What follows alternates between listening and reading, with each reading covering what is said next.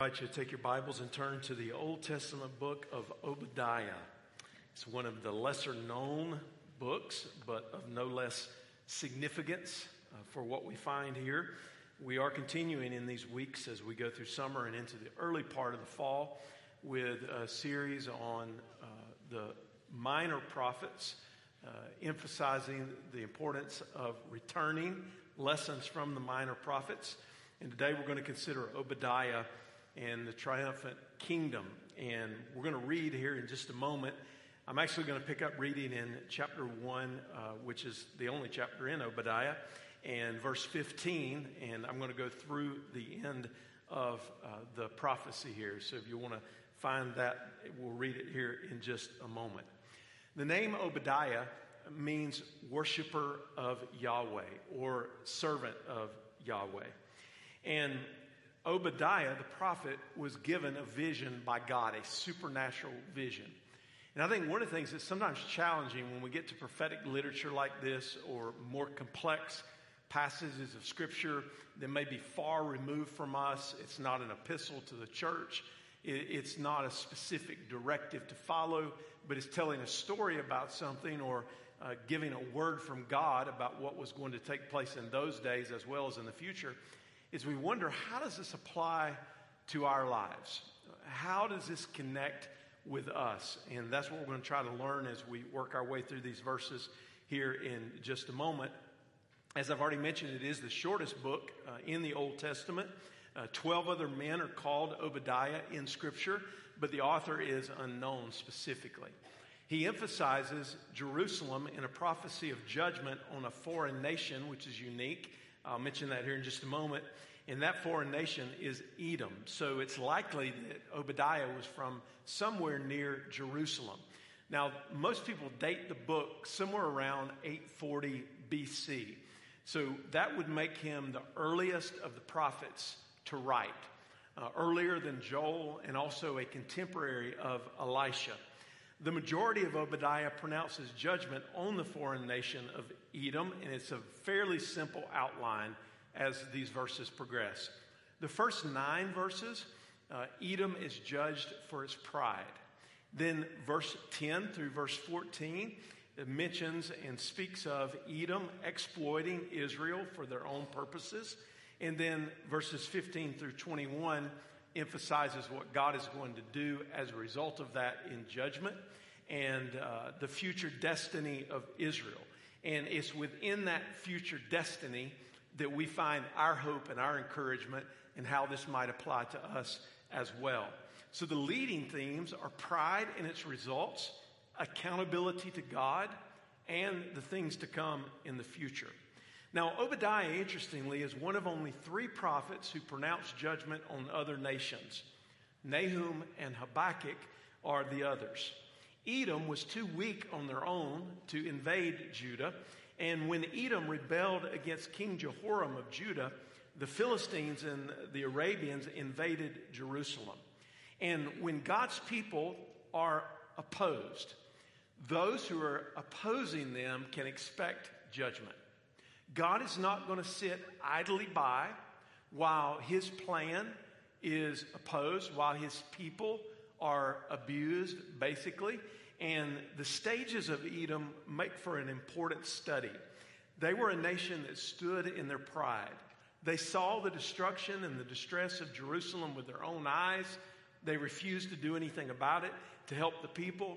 They gloated when Israel fell, and they were guilty of wicked indifference.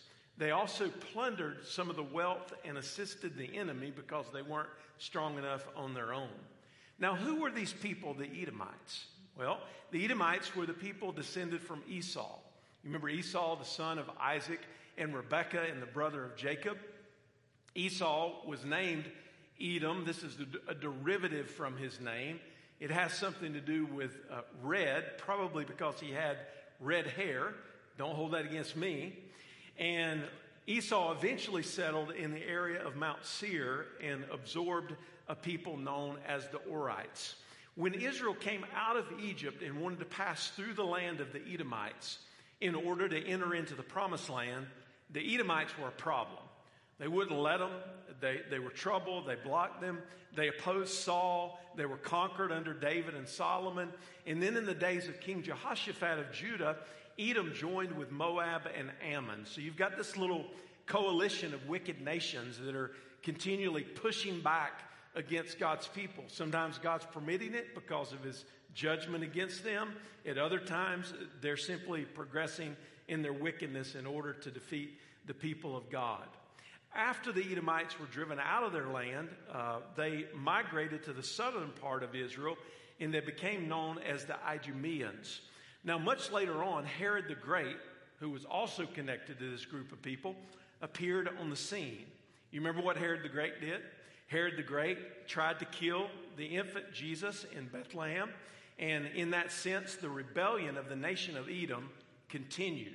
So you've got these little connections that are going on, and they all have one thread, and that one thread is the pride of a people who did not trust in God, and the pride of a people who wanted to attack the people of God for their own purposes. These people also joined in a revolt against Rome, and they were eventually wiped out when Jerusalem was destroyed in 70 AD. They actually fought side by side, in, in, at least in part, with the Jews in the rebellion against Rome, uh, but they were crushed.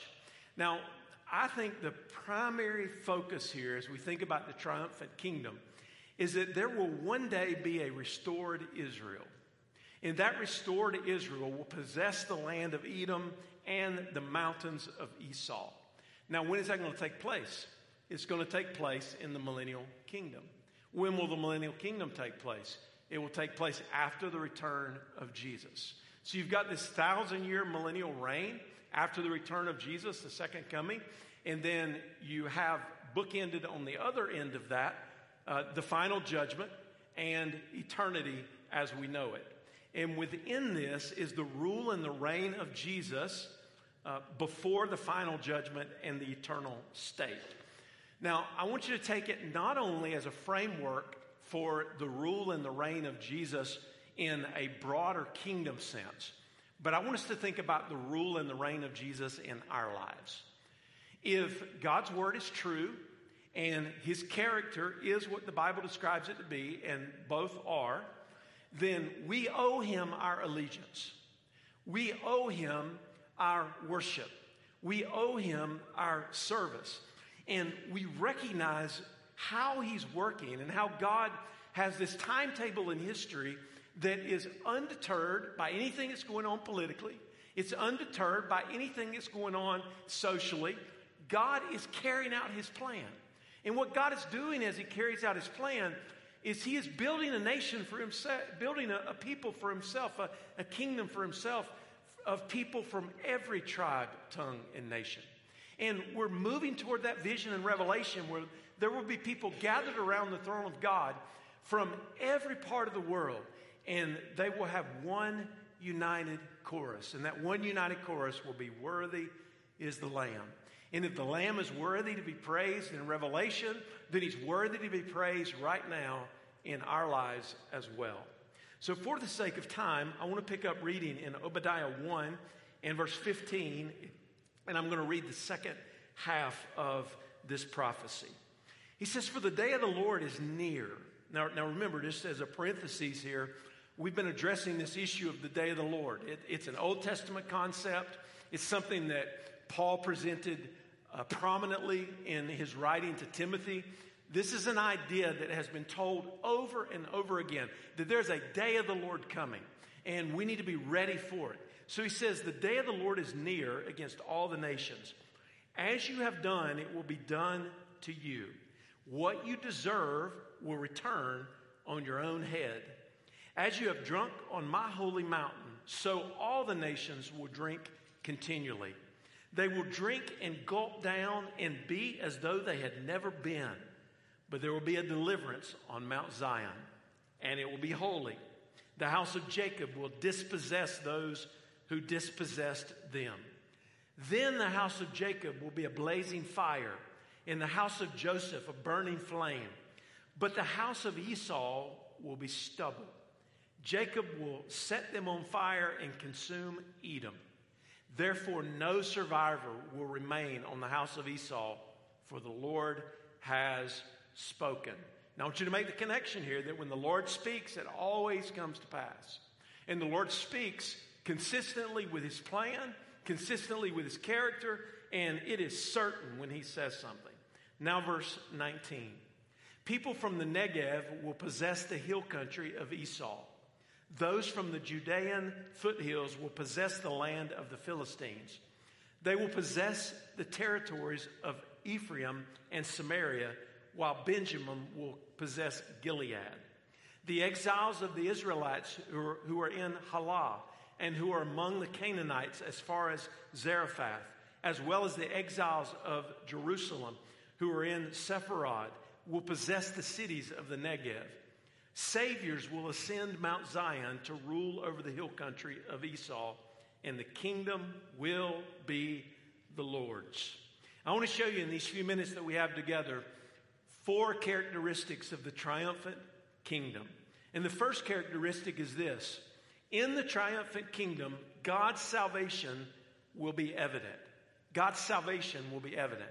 Now, we find this phrase here in verse 17 there will be deliverance on Mount Zion. The idea of deliverance is the idea of salvation. What God does for us is He delivers us from our sin and to the Savior. He delivers us from hell and to heaven. And He works in our lives in His deliverance in the way that He transforms us. And there will be salvation upon Mount Zion, the holy hill where God sets His anointed king. Now, there are a number of examples of deliverance or of salvation throughout the Bible. Uh, from very early on in the scripture, after sin entered into the world and the consequences of it came and all the chaos of it followed, God began to deliver his people and to make a promise of deliverance. I think about Noah being one of the most prominent stories of deliverance in the Old Testament. You remember Noah, the man who was a righteous man. He had three sons who were all married. The earth he lived in was corrupted in every way. But Noah, because he was a just man, stood out from the crowd. And in an impure world, he was pure. In an unrighteous world, he was righteous. In a world that ignored God, Noah walked with God. And he stood alone, believing God, and he built the ark, and he did everything that God commanded him. Now, there's a whole lot that we can learn from Noah. But we can think about his story of deliverance and we can apply that to our own lives. And we can realize that we are living in dark days as well. We are living in challenging times. And we've got a decision to make. Either we're going to follow Jesus, either we're going to obey the Word of God, we're going to exalt our Heavenly Father, or we're going to do it our own way. And when we obey God, as Noah did, and believe what God said, God works in a powerful way to deliver us. And Noah was delivered from the corruption of the world, and his family was as well. You may remember years ago, it's uh, waned in popularity in the last few years, uh, maybe for good reason. Uh, but Robert Fulghum wrote an essay in, entitled All I Really uh, Need to Know I Learned in Kindergarten. And there were some uh, interesting maxims in there about uh, life and just some practical wisdom. But it was so popular that it actually spun off a, a, a number of derivatives from that. And there's one that's entitled, All I Need to Know I Learned from Noah's Ark. And maybe you've seen it, but it goes like this Number one, don't miss the boat. Number two, remember that we're all in the same boat. Number three, plan ahead. It wasn't raining when Noah built the ark. Number four, stay fit because when you're 600 years old, somebody might ask you to do something really big. Number five, don't listen to critics. Just get on with the job that needs to be done. Number six, build your future on higher ground.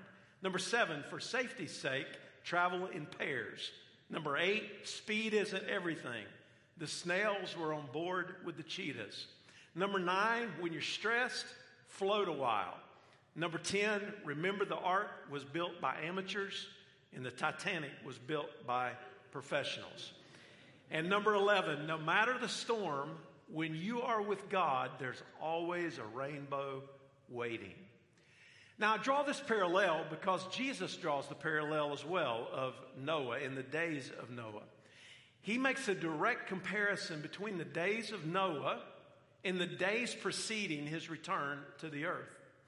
As it was then, so it shall be again. In fact, in Matthew chapter 24, in the Olivet Discourse, Jesus compares the days of Noah to the days before his return to the earth. So, what does that say to us? It says to us we ought not be surprised. It says to us we ought not be caught off guard when we see the darkness and the corruption and the wickedness and the rebellion against God. We're to expect this because Jesus told us to expect it. In, in those days, people were not concerned with divine judgment. Uh, men and women did not believe and trust in God, and as a result of that, they suffered the consequences. They were eating and drinking and doing any number of things, and they weren't ready. And it will be the same way when Jesus returns. People won't be ready. But I want you to know that the day of the Lord is coming just as sure as the flood came to Noah's generation. The trials and the troubles of God's people won't last because God will deliver them, symbolizing salvation in the future. You remember the Apostle Paul compared Israel to the natural branches of a cultivated olive tree and the Gentile believers to the branches of a wild olive tree. Some of the natural branches, Israel, were broken off. and some of the wild branches, the Gentiles were grafted in, according to Romans chapter 11. The Gentiles have been made partakers of the promises and inheritance of the blessings of God's kingdom. And most of us are recipients of that Gentile blessing through faith in Jesus Christ. Listen to what Paul writes in Romans 11 and verse 25 and 26. He said, I don't want you to be ignorant of this mystery, brothers and sisters, so that you'll not be conceited.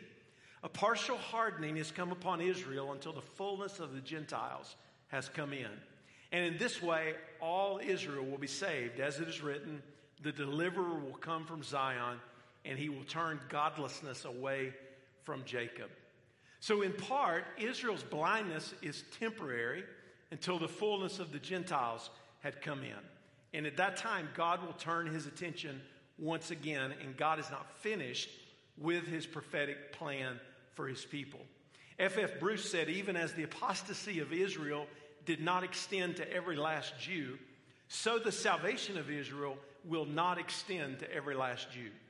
Paul is speaking of the mass of Jews when he says all Israel all Israel is a recurring expression in Jewish literature where it need not mean every Jew without single exception, but Israel as a whole. Now, here's a key question When Israel is saved, how and why will they be saved? Only through explicit faith in Jesus as the Messiah. There is no other way of salvation. God has never had another way of salvation except through faith. Abraham believed God and it was credited to him as righteousness. We believe God and we believe the truth of what Christ has done for us on the cross and his death, burial, and resurrection.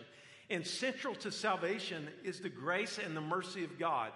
Salvation has always been by faith and it will always be by faith. Now, this sort of judgment that we find in Obadiah is displayed throughout the Bible, but it's also displayed with the scepter of mercy. So when we find judgment in the Bible, we also find mercy in the Bible. Remember, the sword of judgment fell upon Adam because of what they did in the garden, and then mercy. The sword of judgment fell in Egypt, and then mercy. The sword of judgment fell on the Son of God, who bore our sins, who took upon himself the wrath of God, and then mercy fell upon sinners. The sword of judgment will fall on the earth in the end, but mercy will be upon the redeemed. And Israel was reminded that their survival was not because of their own merits. Their survival was not because of their own efforts or anything good that was in them their survival and ultimately their salvation, their deliverance, was because of the love of God that was extended to them. Here's the parallel it is the same for us. We will not be delivered because of our goodness. We will not be delivered because we are inherently worthy. Our righteousness is as filthy rags. We will be delivered because we have depended on God's plan for deliverance and specifically on the person of the Lord Jesus Christ. So upon Mount Zion will be deliverance by divine providence, divine preservation, never ending, all sufficient grace from all trouble, from all temptations, from all things that we could possibly encounter. In the triumphant kingdom, God's salvation will be evident. But then there's a second characteristic. In the triumphant kingdom, God's sanctification will be evident for his people. You'll notice in verse 17 it says, and it will be holy, or there shall be holiness. Now, this is the core meaning of being set apart. That, that's what sanctification is. That's what holiness is. It's to be set apart unto God. And there will be sanctification to qualify and to prepare the children of Zion for deliverance. And the great design of the gospel, listen to me very carefully. The great design of the gospel is to plant and to promote holiness. Sometimes we think about the gospel only as something that's transactional in nature. We think about something that it takes place in a moment in time and then it's over with. We don't have to, we don't have to worry about it anymore. Our, our eternity is settled in heaven, so therefore that's the sum total of what it means. No, that's not true. That's not accurate biblically. It is true that our salvation is settled, that our home in heaven is certain, that our security in Christ is real, but it's the beginning of life with God. It's the beginning of our growth in holiness. And where there is salvation, there will be holiness. Let me say it to you another way. If there's a lack of holiness, or maybe even more importantly, if there's a lack of a desire for holiness, then that could in fact be a sign that there is no salvation that has taken part, place. Holiness is an important link in the chain of blessedness, but we are not the source of our own holiness.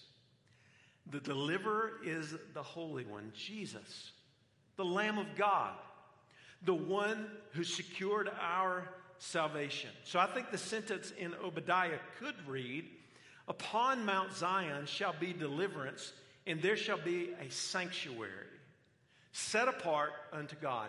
That Jesus Himself is our sanctuary. Jesus Himself is our hope. Jesus Himself is the one who imputes the righteousness of God to us when we are justified. And Christ is presented in his first coming as the king. But what happened? Israel rejected him. Even his cross bore the inscription that he was the king of the Jews. But make no mistake about it, when he returns in the millennial kingdom, Christ will be exalted on his throne over all the earth as king.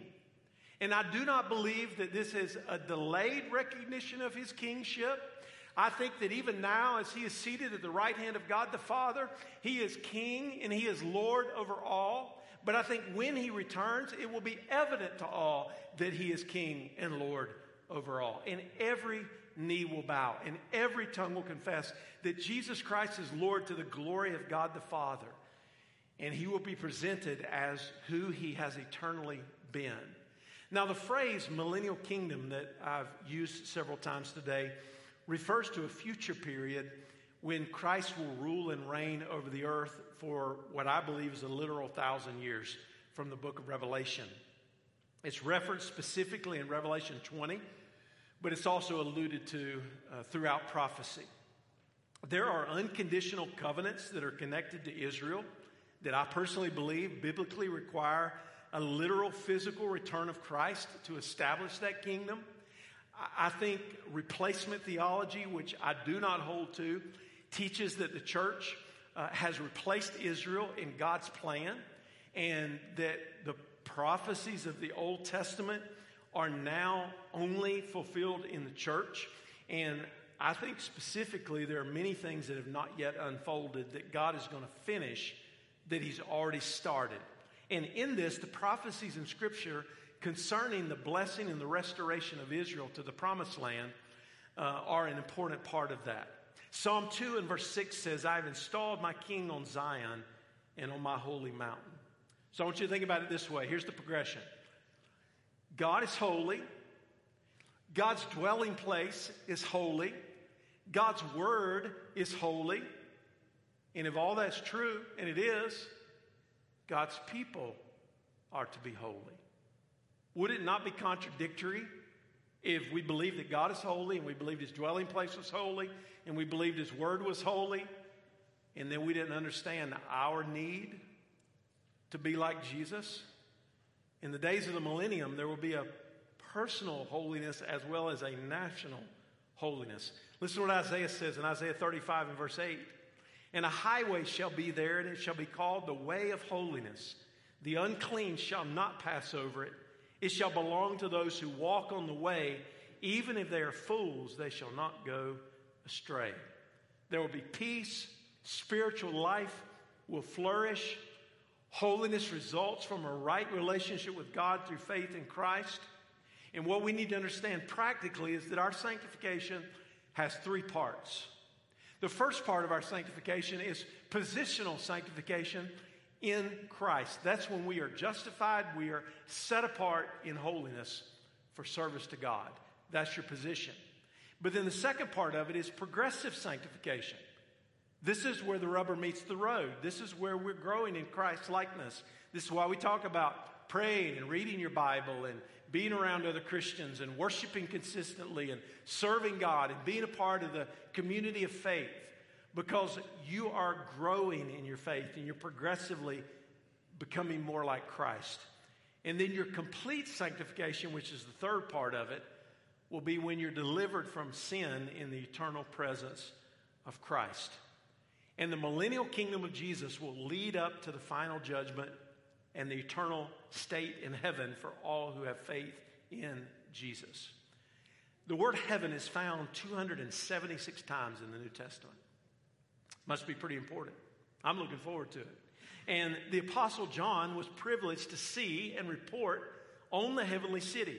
He talked about the glory and the presence of God. And he talked about that heavenly city being filled with costly stones and crystal clear jasper. He talks about the 12 gates and the 12 foundations and how paradise will be restored and the river of the water of life will flow freely and the tree of life will be there yielding its fruit. And in eternity, we will never experience death.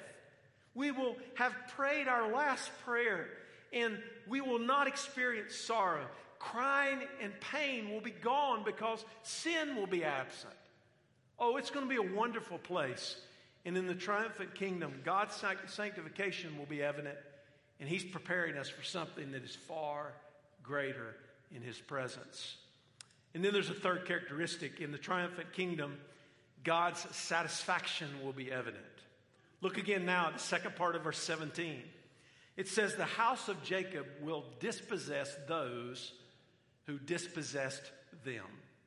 What's that talking about? It's talking about a promise of restoration that the house of Jacob shall possess their possessions. And this refers to the house of Jacob and the people of Judah, the, the remnant who had returned from exile. What was the crowning piece of their possession? The promised land. God promised it to them, the land that is theirs by right. Possessions refers to the fact that the land which traditionally belonged to a person's family, or in this case, to the whole people of Israel, would be realized. Most of the land had been taken by various peoples, and it was not in the possession of Israel at the time that Obadiah was written. So there's a, there's a specific connection here because he's making a promise and he's saying, listen, something's going to happen in the future that is not true in the present. In the present, these nations, especially Edom, have come against the people of God, and they don't possess what they're going to possess in the future, but you can mark it down that they will by the plan of God. Now, here's what I think is envisioned here I think it's both retribution against Israel's enemies and reclamation of all that God had promised. It mentions the Negev. This is the desert region, uh, synonymous with the area around Beersheba and the lower portion of the Dead Sea. And uh, it would take over the territory of Edom. Uh, the Shephelah is a narrow ridge of land between the coastal plain and the hill country that would expand in the, into the Philistine city states. So, what he's doing is he's giving these, these geographic markers. He's saying, listen, what is not true now, you can mark it down. You, you can put a stone out there because God will bring it to pass. And it's certain that he will. Ephraim and Samaria is the region that was conquered by the, the Assyrians, and it will be reclaimed by the people of Judah. And finally, Gilead and the Transjordan, stretching from the lower Galilee uh, to the river, would once again be ruled by Benjamin, the tribal territory between Bethel and Jerusalem. So all of this is coming to a pinnacle. That in the final judgment on Edom, these opponents of God, after they are defeated, shamed, and eventually destroyed, even their land will be occupied by people they hated. God will overcome. And most of the prophecies of Obadiah have occurred, but some will be totally fulfilled in the end times. And I believe any Edomites or any other foreign occupiers or interlopers who had pushed Israel out of the city and out of their territory, the Bible is telling us here there's coming a day when they're going to be driven away. Now, I think we can also consider this here metaphorically, not just specifically about the nation of, Edom, which is what this is about, but we can consider metaphorically that the nation of Edom might also represent any opponent of God. So, what's happening here is, is God is saying that He will overcome all enemies and He will fulfill His promise to His people. And in effect, all of Jerusalem, not just the temple area, will become a holy place where only righteous people, in, in the New Jerusalem especially, by reason of God's purity, will be entitled to dwell. Now, let me pause just for a moment because this is very important for you personally. Even if you don't get all the history and the, the pieces don't fit, of the puzzle don't fit together for you very well, I want you to hear this. Only those who are pure in God's sight, who are righteous in God's sight, will inhabit the New Jerusalem will inhabit the heaven as it's been promised. And the only way that any of us can be certain of that is if our faith is in Jesus, who is the King of the kingdom. If our faith is in the one who is exalted over all things, the one who is eternally so, and we trust in him, and through his righteousness, we will be entitled to dwell in the presence of God forever. And this is the promise that Scripture is pointing us to. Ephesians 1 and verse 3 says, Blessed be the God and Father of our Lord Jesus Christ, who has blessed us with all spiritual blessings in the heavenly places in Christ Jesus. Now, mark this down. The whole of creation belongs to Christ. All that God has for us is possessed by faith in Christ. Christ is our treasure. Everything he possesses is already ours. And yet at times we live as though we have nothing when we have everything. Why would we live as though we were in spiritual poverty when God has given us everything that we need pertaining to life and godliness? He's given us the greatest treasure of all through His only Son. And we have a heritage of joy that we can't fully see right now in the moment. But we know it's true, and we know in the triumphant kingdom, God's satisfaction will be evident. And then I want to show you a fourth and final characteristic. In the triumphant kingdom, God's strength will be evident. Look now at verse 18. Then the house of Jacob will be a blazing fire, and the house of Joseph a burning flame. But the house of Esau will be stubble. Jacob will set them on fire and consume Edom. Now, just a few verses before this, back in verse 9 and verse 10, Obadiah uses a military motif. And he describes the inhabitants of Edom that would be cut off. He describes how they will drink continually until it will be as though they never existed. And the fire and the flame metaphor is used to depict the divine destruction of Edom. Now, throughout Scripture, fire is one means of divine punishment, especially in the Old Testament. Fire and flame often symbolize the presence of a holy God. The house of Jacob will serve as God's fire, and the house of Joseph, Jacob's prominent son, will serve as God's torch or God's flame. And these parallel lines identify God's reunited people as an instrument of judgment on Edom. And there'll be no survivors. God's judgment will be complete. There'll be nobody in all of history that God will turn a blind eye to and say, you know what? I'm just going to ignore their sin. I'm just going to ignore what that nation has done. I'm just going to ignore what those transgressions are. I'm just going to ignore their shortcomings. No. God will make all things right because God's character demands that God makes all things right. And when we get discouraged and we look at the darkness around us and the rebellion against God, we just need to come back and remember God is Lord over all, and He will make things right according to His holy character. And I believe that the ultimate decisive victory is the death of Christ on the cross, followed by His resurrection and His exaltation. So, as Christians, we claim that victory through the cross. We live lives of discipleship. We live lives that have, uh, should have at least a courageous testimony. We share in Christ's victory, and we know that the promise will be complete. He walks that out just a little bit more in verse 19 as he's talking about some of the specifics of what will take place. In the triumphant kingdom, God's strength will be evident. But now I want us to look again at verse 21, and I'm going to close. It says in verse 21 Saviors will ascend Mount Zion to rule over the hill country of Esau, and the kingdom will be the Lord's. Again, explicit reference to the millennial kingdom of the end times. Mount Zion is a metaphor for the city of Jerusalem. In the end times, Israel will be restored to the promised land. Obadiah sees the near term Remember this present future aspect of prophecy. In fact, that's one of the most important things if you're going to read Old Testament prophecy is if you, if you can understand the present future nature of what you're reading, it will help you put into context and understand what's going on. And that's definitely what's happening here. He sees the near term, he sees the midterm. The midterm's us, that's regarding our day. But he also sees the long term, where the end goal is return and restoration. This is an example, once again, of looking forward to what God is going to do in the future. So, church, this is why we pray Father, your kingdom come, your will be done on earth as it is in heaven. Make no mistake about it, the kingdom of God is central to the mission of Jesus. And God's kingdom perfectly reflects his character and his values. And Jesus came and established that kingdom. So the kingdom of God is here now, but it is not yet fully what it will be. And we get to participate. This is why we obey the Great Commission. This is why we follow the Word of God. This is why we gather together as the people of God.